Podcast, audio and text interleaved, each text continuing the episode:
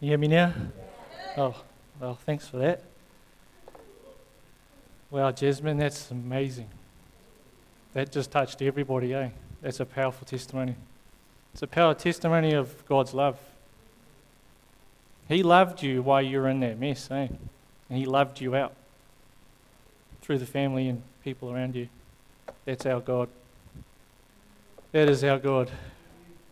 Well, welcome to the centre. If this is your first time, just soak it in.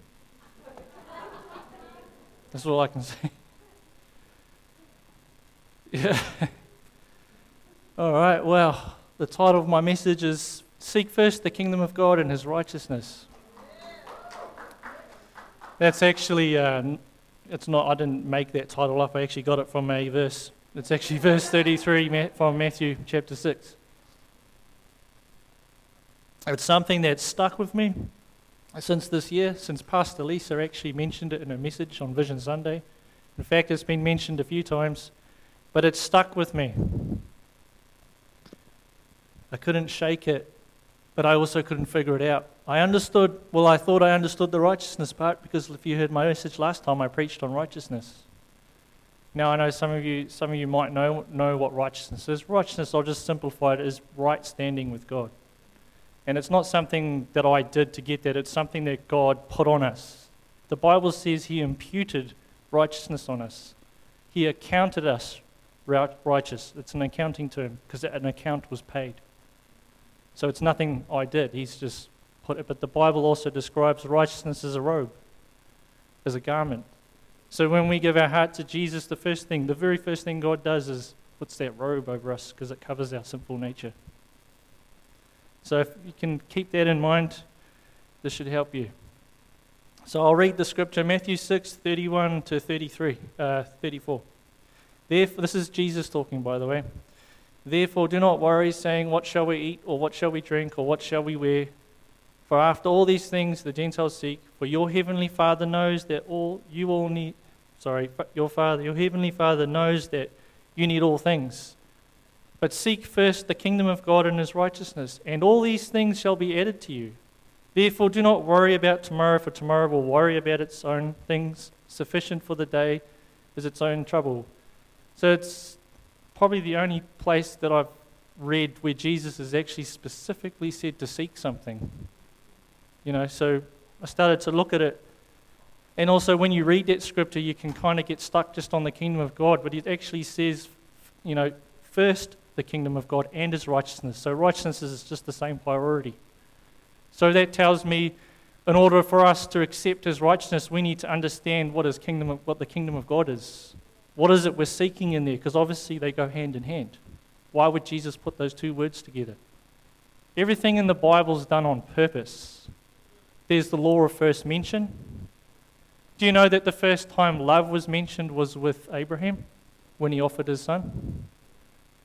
God said, I want you to offer your only son, the one you love. But Abraham had two sons. Why did God say that? because he was painting a picture of what he's about to do for us. I won't get into that, that's a whole other story, but I just wanted to point that out. So when you read that scripture, it's first the kingdom of God and his righteousness. So I asked, so I started looking into it, thinking, and this is where I got stuck. I got stuck on kingdom. What is the kingdom of God? How do I define that? So I started looking into it, and I wasn't satisfied with the answers I was getting. Like, from other people and, and definitions, and people tried to describe it, and, just, and, and, and they had lots of words. And I'm not saying they were wrong, but it wasn't revelation, it wasn't what I was seeking. I think Jesus was being quite specific.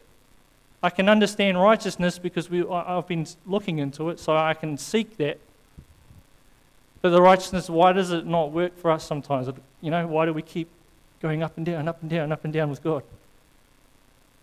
So in the end, I put it on the shelf and thought I better get on with my message. I can't, I can't use it.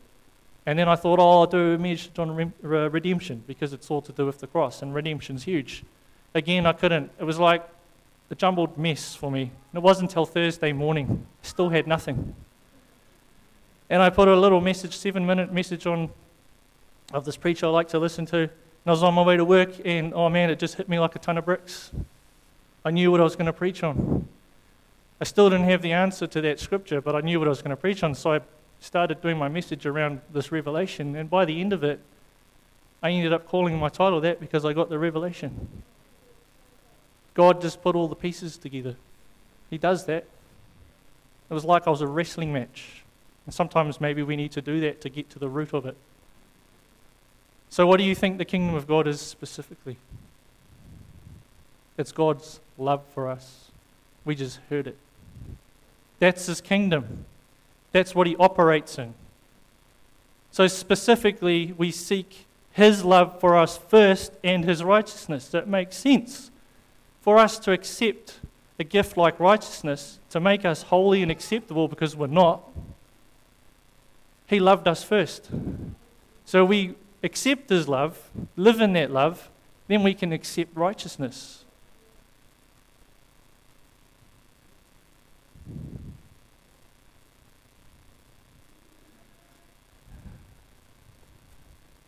Are we hearing it? So seek first God's love for you and his righteousness. 1 John, 4, uh, 1 John 14.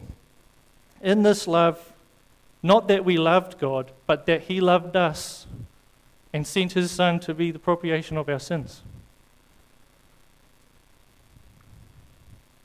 Sorry, my computer's playing up a little. So, love is defined like this In this love, not that we loved God, but that God loved us. That's love defined. It's not the love that's out there, it's not the love that you know in the world, it's completely different.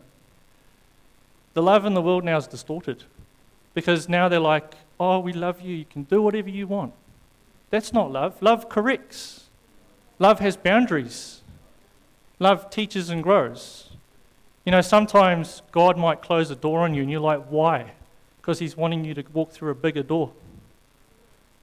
Does he not? He's a father, so he does. The Bible talks about that he will correct us if he needs to. He does it through the preaching, through the pastors, a dream, anything. Any which way God will try and get to you, he will get to you.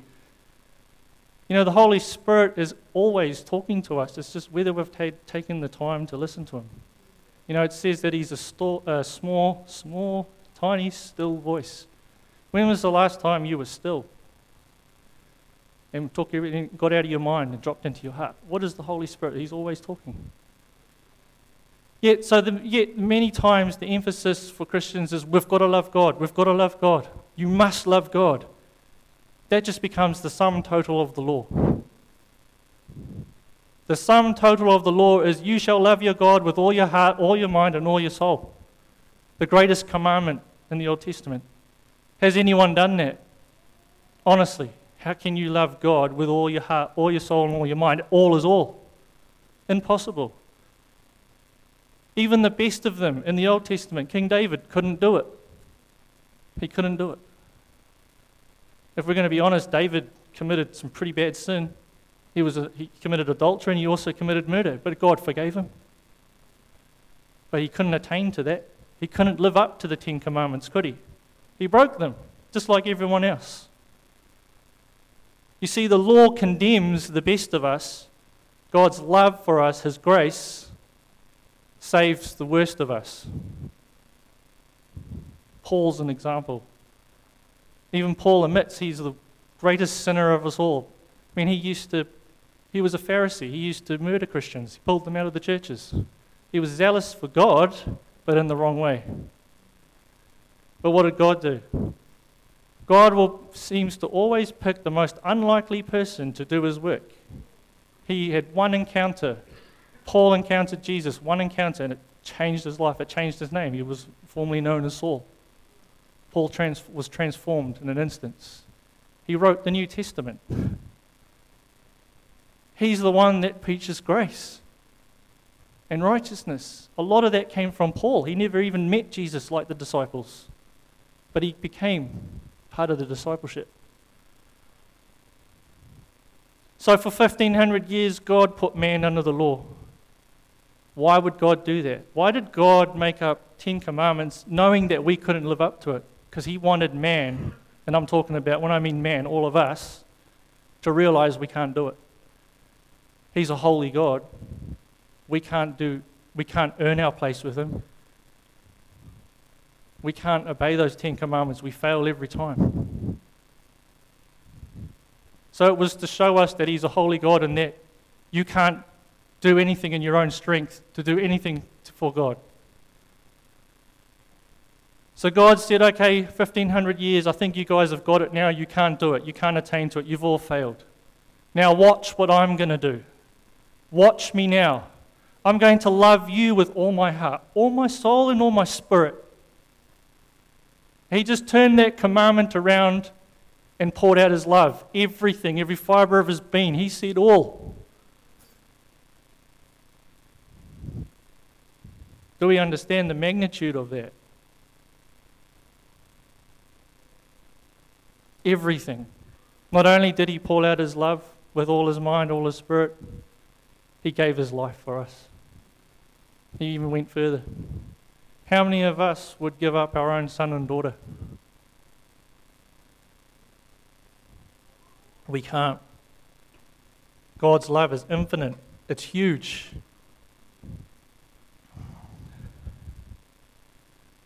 That's God loving on us with everything, eh? So today we love Him because He first loved us. The emphasis now should be on the love of God for you. Not what you can do for God, but what God has done for you. It's not your love. It's not your love for God, it's God's love for you. 1 John 4, verse 16. And we have known and believed the love of God has for us. God is love, and he who abides in love abides in God, and God in him. It's not enough to know that God loves you, you've got to believe it. How many Christians go, oh, I've heard that scripture, I know that scripture, I know God loves me? Of course he does. But do you actually believe it? Notice the scripture doesn't say, know God's love, no, it says, known and believed. You've got to believe it. What did Jesus say? Only believe. Only believe. He didn't ask you to earn it. He just said, We've done it for you, it's finished. You just got to receive it. The only way it works is by believing. Stop trying to strive. Stop trying to impress me. I'm already impressed with you. If I wasn't impressed with you, why would I pour my love out and give my son up? His love is infinite. You know, when God actually says in the Bible, there is nothing that will separate his love from us. When God says nothing, it's nothing. That's it. End of story. There's nothing to look into that. Yeah, it's too big for us to understand because we're just, you know, our brains can't handle it. But our spirit can. So stop living up here. Live down here. God lives here.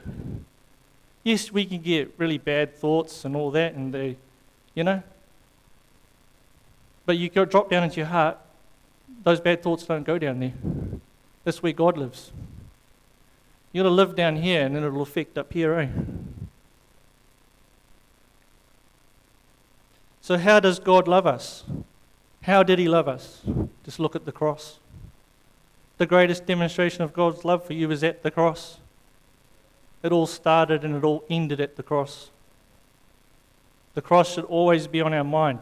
Jesus should always be on our mind. So it's not enough to know but believe, like Jesus said, only believe.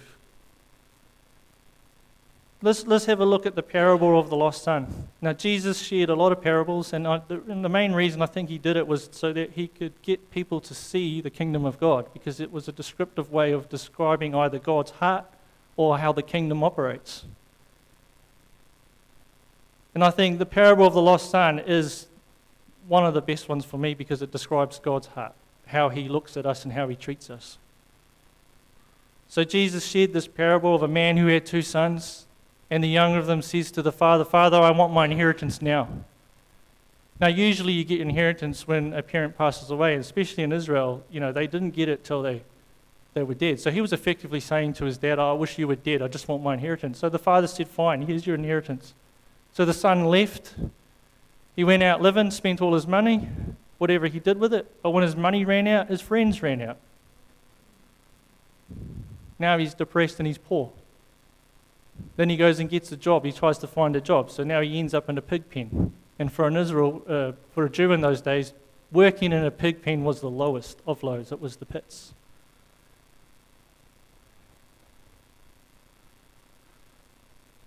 So you know, now the son's looking at the pig's food and he's actually envying the pigs eating because he's hungry. He doesn't even have money to buy food. He'd, he, he's, he'd rather eat what the pigs are eating. So in, in verse 17, it actually says, But when he came to himself, he said, How many of my father's hired servants have bread enough to spare, and I perish with hunger? I will arise and go to my father, and I will say to him, Father, I have sinned against heaven and before you. I am no longer worthy to be called your son. Make me like one of your hired servants. He still doesn't believe the father loves him. He's now realized, I've got to go back and earn something. Wrong attitude. But at least he's, he's done the right thing. At least he's going back. So I wonder how many of us are still trying to earn God's favor, love, anything like that. We all do it sometimes without even knowing it. We're always striving. Stop it. God says, rest in me. If you rest in God, it just becomes easy, doesn't it? It becomes organic and natural. Things happen. It's what the world is waiting for right now, is for us to wake up to this. It's here right now. You can take it right now. Just believe. So let me ask you this question. What, all the while the Son was out there living that way, did the Father still love him? When the Son was depressed at the pig pen, at the lowest point of his life, did the Father still love him? The reality is the father loved him, but he was depressed. Why? Because he didn't believe in it. We turn that down a bit, Haley? It's just, thank you. When he fell into shame and when he fell into social disfavor, did the father still love him? Yes. Has the father forgiven him even when he's in that state? Yes. So the fact that God loves you does not change your life until you believe it. God's always there. His love is always abounding. His grace, the Bible says, that grace abounds where there's sin. You know, he was living in sin, but grace kept abounding until he could turn around and receive it. I don't care how long you've been away from God or if you've never met God, His love is abounding to you right now. It has never stopped. Like the Bible says, nothing can separate you from God. Only we separate ourselves in our belief. We let, we let other things get in, you know. God's always there. Always.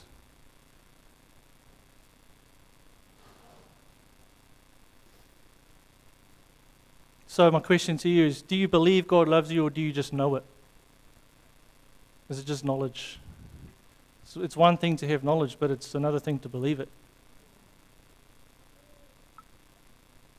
So, all the while the son is in poverty and depression, does the father have enough bread for him to eat?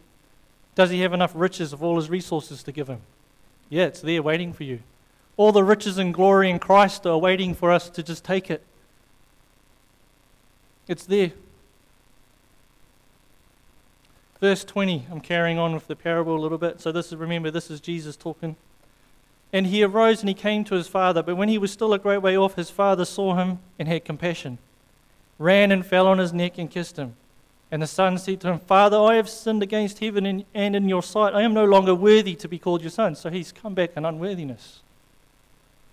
But the father said to his servants, if you notice, the father didn't even say anything, he just did action. He said, Bring out the best robe, put it on him, and put a ring on his hand and sandals on his feet, and bring out the fatted calf here and kill it, and let us eat and be merry. For my son was dead and is alive again. He was lost and is found, and they began to be merry. Was the fetid calf there waiting for him? Yep. Did the father hold any grudge? Has the father forgiven the son? You see, repentance is turning this way you know, turning towards God. It's running towards God. That's repentance. You can confess your sin all you like, but if you're not turning back to God, it means nothing. You're just stuck in that trap. You're stuck under the law of sin.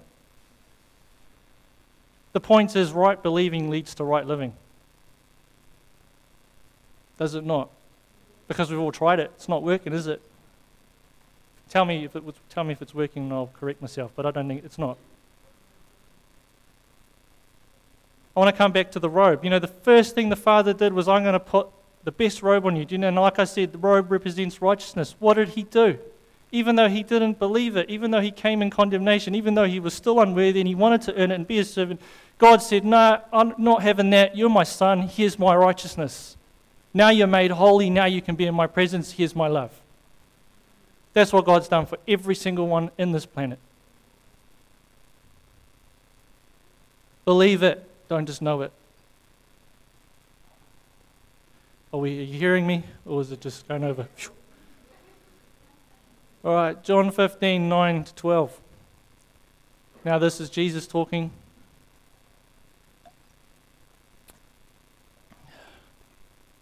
All right, as the Father loved me, I, I also have loved you. Abide in my love. If you keep my commandments, you will abide in my love, just as I have kept my Father's commandments and abide in his love. These things I have spoken to you, that my joy remain in you, and that your joy may be full. This is my commandment that you love one another as I have loved you. That's it. There's no Ten Commandments. That's the commandment in the New Testament. You live by that, you fulfill the Ten Commandments. It's like it's written in your heart. It's not on stone anymore. It's not hard like stone. God's awesome. He's amazing. No, I just had a little bit of revelation was there. You know, I, I, I, I tend, in the natural, I have a tendency to go quite negative. And I'm sure Amy and even my dad can say that I'll, if you get into politics, I'll just go over the top. Gets me angry because all I see is negative. And I shouldn't. I, I should be more positive. But I can't see negative. I can point out something negative pretty flippin' quickly, but I don't see anything negative. So I rest in here because this is positive. There's nothing negative about God. How can there be?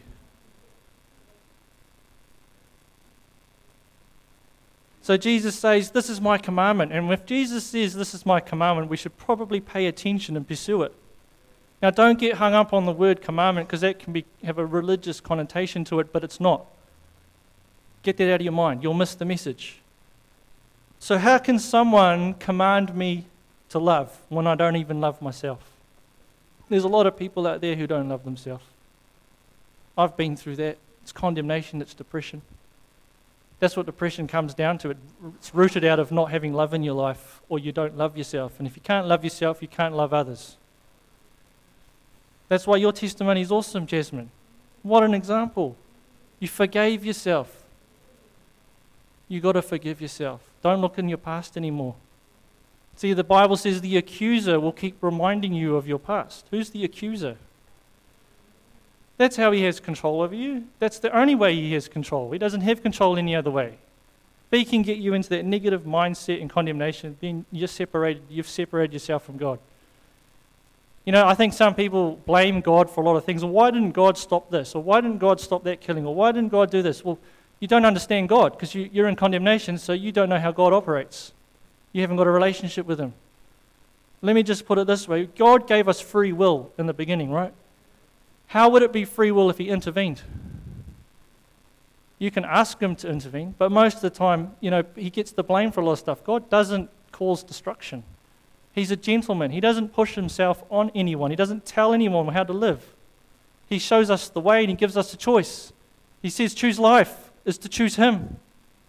It's up to you. No one's forcing you. It's a choice. At the end of the day, it's a choice. That's free will. So that tells me that's why God doesn't intervene, unless He's been asked to. Unless you believe it. Because Jesus says we can have faith that can move mountains. Hmm? See, Christians are a powerful people on the earth, eh? We don't even know it. That's the problem. And then, even if we do know it, we don't believe it. All creation is waiting eagerly for the reveal of the sons and daughters in Christ. Who do you think that is?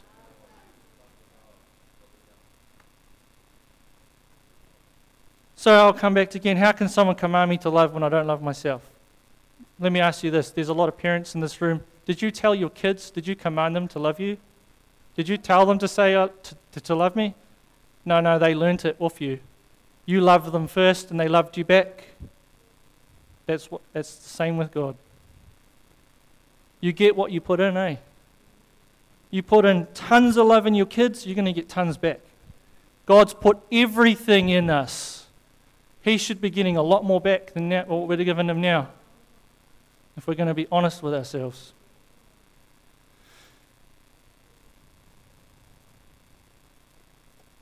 The key word here is, as I loved you. As I loved you. We're his children. He loves us. He's done everything to get us to this point. So Jesus is not saying, I command you to love like an order, it's an outcome. It's an outcome of accepting his love, which enables us to do the very thing he's asking us to do, to love other people. We abide in his love, he abides in us. Condemnation, depression, self hate, guilt, you know, the feeling, how can God love someone like me? This is what prevents us from believing that He loves us and we don't accept His righteousness. And you just be stuck in that rut all the time. It's hard. I know what depression's like. It's so hard to get out of. You don't want to listen to anyone else. You can't. It's only God's love that breaks it. I've tried, I've done the Prozac, I've done the counseling, and it does help to a point. But if you don't tackle the spiritual side of it, it'll never go away. God, if, if I stick to this, depression leaves. It goes. Because that's the presence of God. All right, let's go to Romans 8:15 verse 19. And this is Paul the apostle. The spirit you received does not make you slaves so that you live in fear again. Rather, the spirit you received brought about your adoption to sonship. And by we and by him we cry Abba Father. The Spirit Himself testifies with our spirit that we are God's children. I'm going to stop right there. Did you hear that?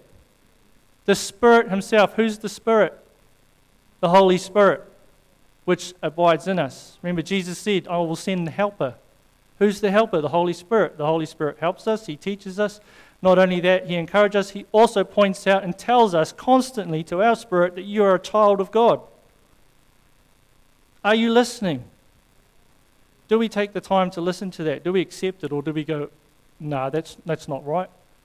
I remember when I, I've actually heard the Holy Spirit tell me that. One time I took time out and I said, Holy Spirit, teach me how to listen to you.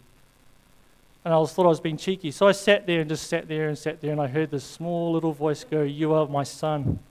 And I thought, What?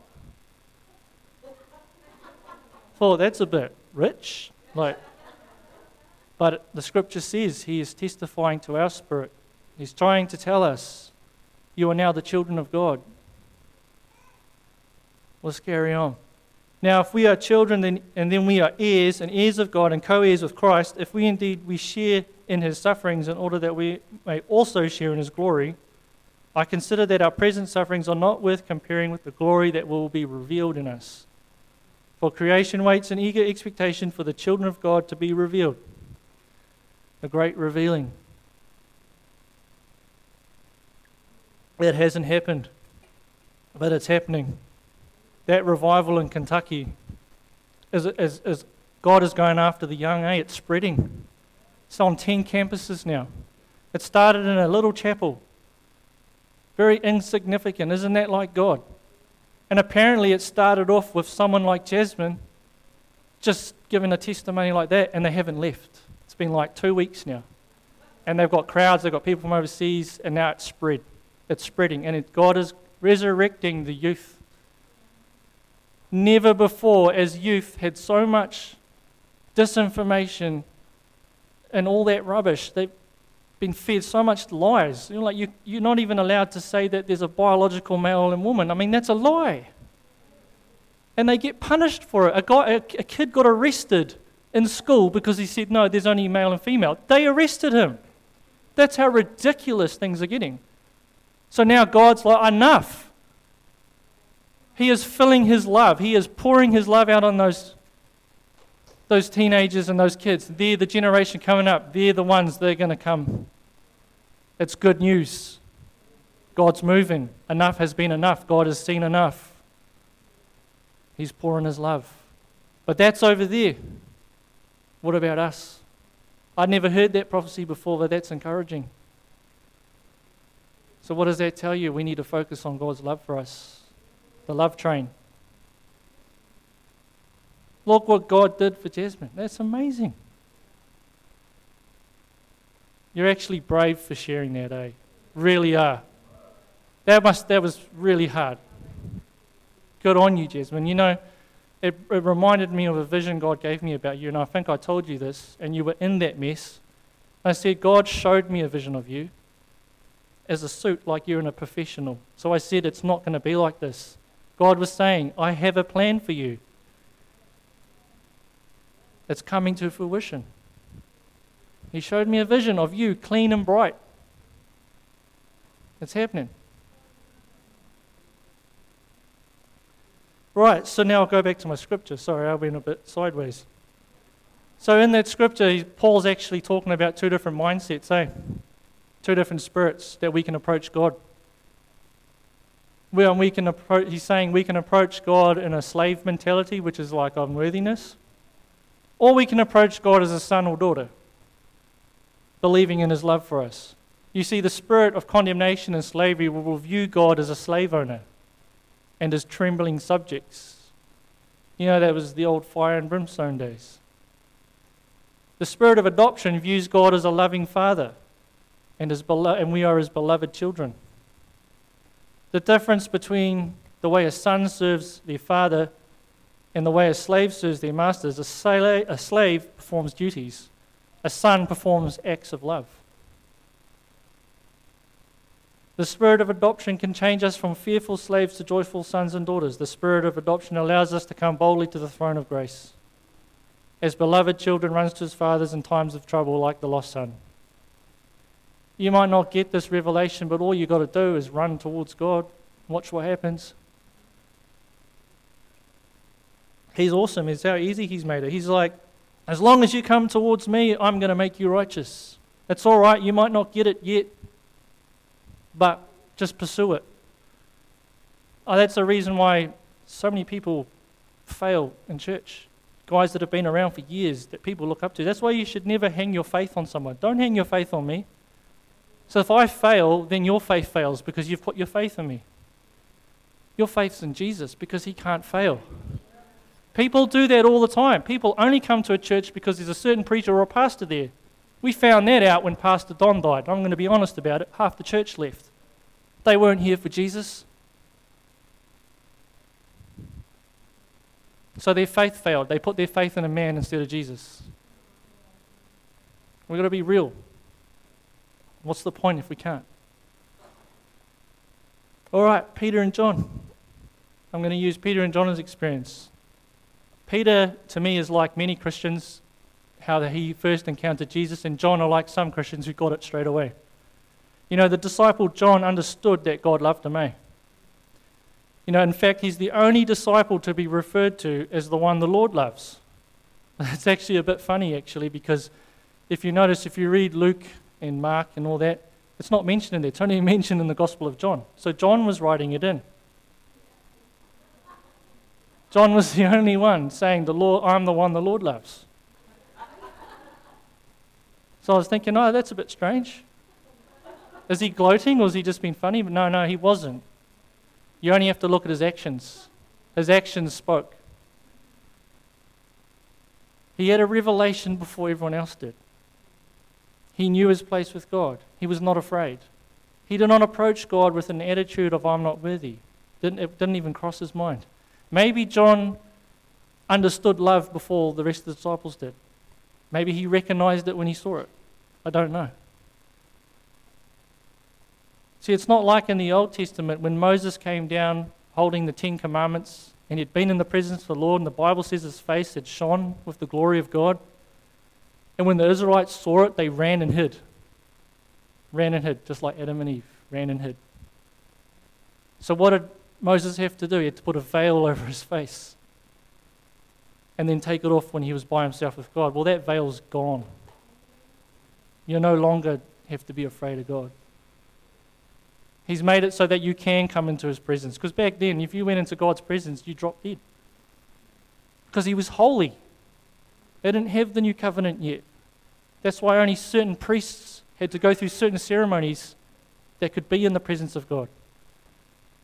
And God knew they couldn't meet it, so God said, Right, to forgive your sins for the year, sacrifice a lamb. And it's not, and it's not, it's not a coincidence that Jesus is referred to the Lamb of God. So they had to do that continually. Jesus did it once.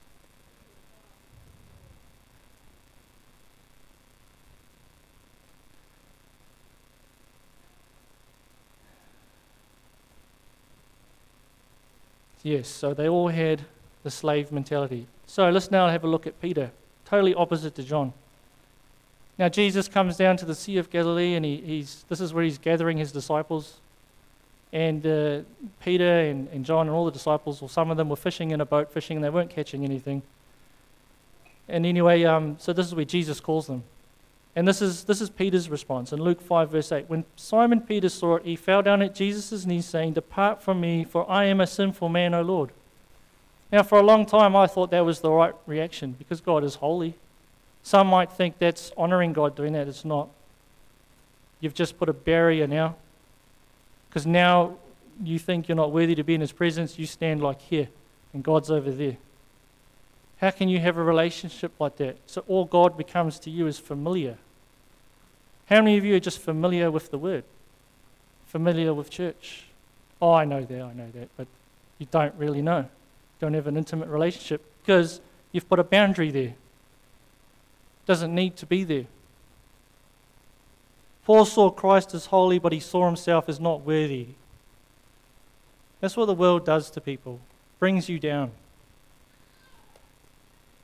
He wanted to hide from his presence, just like the Israelites. Peter had a slave mentality of unworthiness. Now, if you fast forward to the Last Supper, and Jesus and, and, and the disciples and Peter, you know, they followed Jesus, but Peter was always at a distance with Jesus spiritually because he still had that, unsense, that sense of unworthiness. So when the opportunity arises, he would proclaim his love. His mouth got in the way. If you remember at the Last Supper, Jesus said, There'll be someone here who's going to betray me. And I'm not, that, we all know that was Judas. But Peter piped up and said, Oh, Lord, I would never do that. I would never deny you. I would follow you anywhere. I love you so much. And you proclaim this in front of everybody and all the disciples. What happened the next day? He denied him three times. Can you imagine how Peter felt? Oh my gosh, he would have felt so bad. He denied Jesus in front of everyone. He tried. He tried to, when the soldiers came and got Jesus, what did Peter do? He chopped an ear off. What did Jesus do? He picked the ear up and healed him. So Peter's like, but Jesus knew what he was doing, you see, because some people think Jesus was arrested and put on the, the cross. No, Jesus laid down his life. When the soldiers came to him, they said, We're looking for Jesus of Nazareth. Jesus stepped forward. He laid down his life. They didn't kill him, he laid his life for us. He knew what he was doing.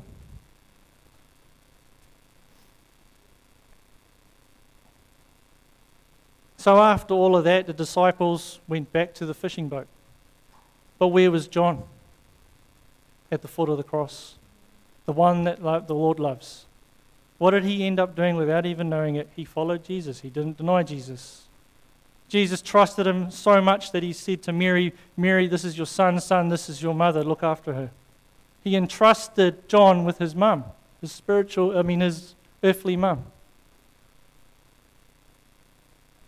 You know, at the Last Supper, it was John that was leaning on Jesus' bosom. His breast was resting on his heart. When you rest on the Lord's heart, you know his secrets, don't you? So, anyway, so now Jesus rises from the dead. And the first thing Jesus says, he tells his angels, Go and tell my disciples and Peter. He specifically mentions Peter because he knows what Peter's going through. Peter's probably the lowest that he's ever been. He's just denied the guy he's followed, seen miracles done. He's the guy who actually had the revelation that he is the Son of God. Jesus said, On this rock I will build my church. But he failed. miserably. But Jesus specifically mentioned Peter. And then, so now Jesus goes back to the Sea of Galilee where he found them and found them fishing again. And in John 21, verse 4 to 7, it says, But when the morning had come, Jesus stood on the shore, yet the disciples did not know that it was Jesus. Then Jesus said to them, Children, have you any food? They answered him, No. I'm going to stop there. Did you hear what Jesus just said? Children. He hadn't called them children until after the cross. The New Testament is the New Testament, but the Gospels are still under the law in a way because the law didn't finish until the price was paid. What happened? It was the first thing he said children. That's how God sees us after the cross. Never noticed that before. So he said, Children, have you any food? And they answered, No. And he said to them, Cast the net on the right side of the boat, and you will find some. So they cast, and now they were not able to draw it in because of the multitude of fish. They couldn't even get it into the boat. Therefore, the disciple whom Jesus loved said to Peter, which is John, he said, Peter, it is Jesus.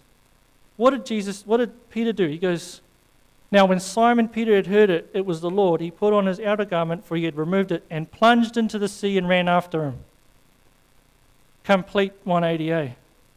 He got, he got it. He got it. What a difference. And, and then God took Peter's weakness, his mouth, and used him to preach the gospel. Peter was a different man. Look, read Acts. He started the church. The Holy Spirit, he, he was one of the first to receive the Holy Spirit, the baptism of the Holy Ghost. The church grew. It was Peter the one that denied him, the one that pretty much renounced Jesus. It's like the worst thing you can do. What does God do? He turns it around. But Peter finally realized who God was. That sense of unworthiness left. Did Jesus give up on Peter? No. No, he, he actually seeked them out. God is always seeking us out. But did you notice it took John to go, hey, look, it's Jesus? Sometimes we need that person to go, hey, it's Jesus. They can't quite see yet, they just need a bit of a nudge.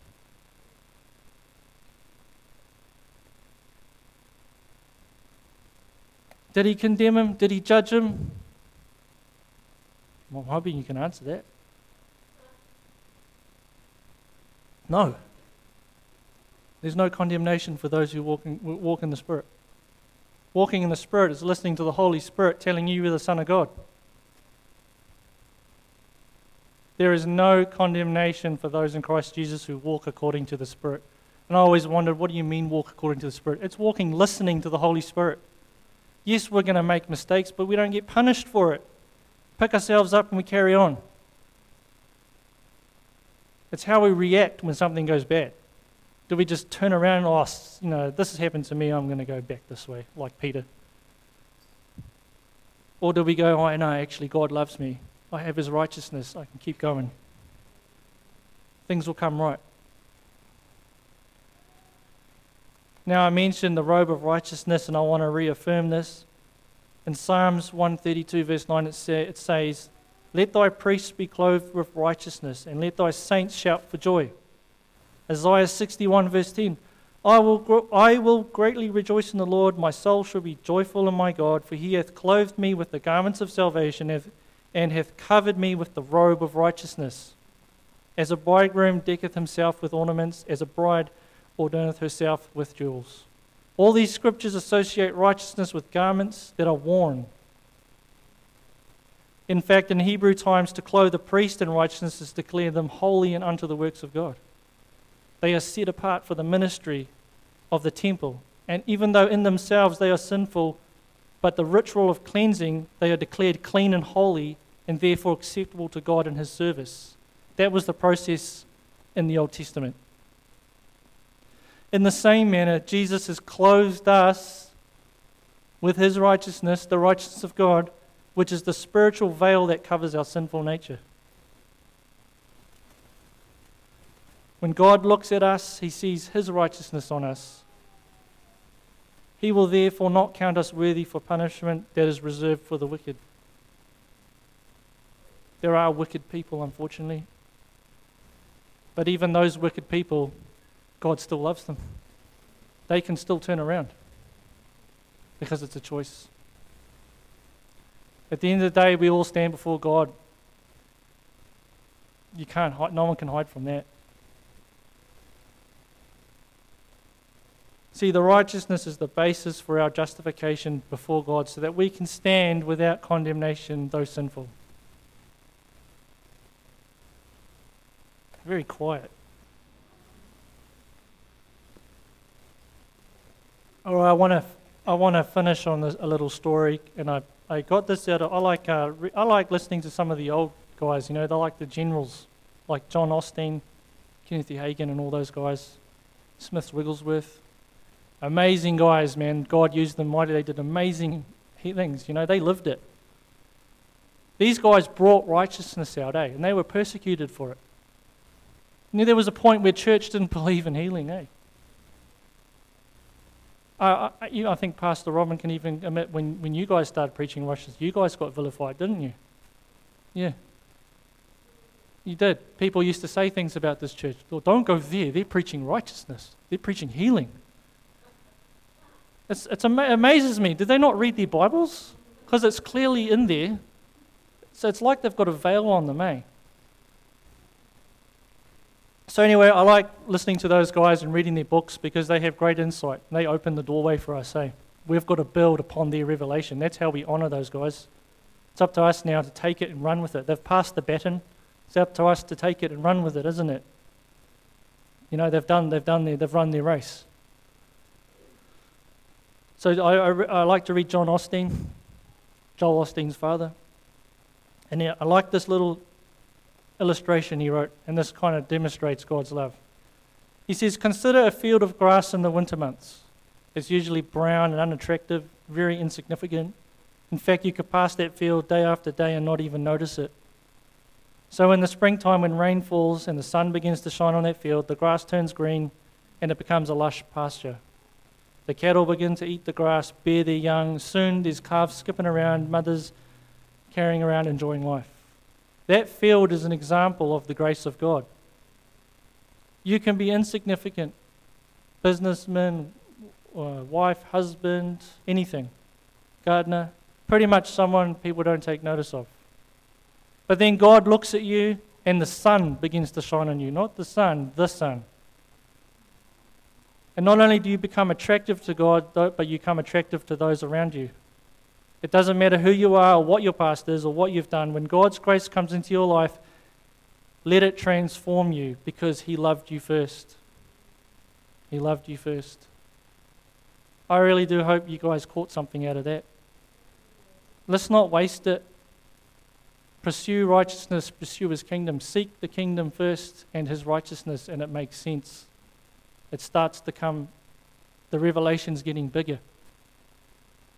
This year for me, righteousness was a revelation. I knew about righteousness, but I didn't know. I didn't really, it, and God's just like turned a light bulb on it, and it's growing. It's growing. Can I just go? I'm going to end the service, but I don't want you to switch off. It just means I'm ending the preaching. So don't switch off. Don't get in your minds, I've got to get my car keys or I've got to go. But can we just all close our eyes?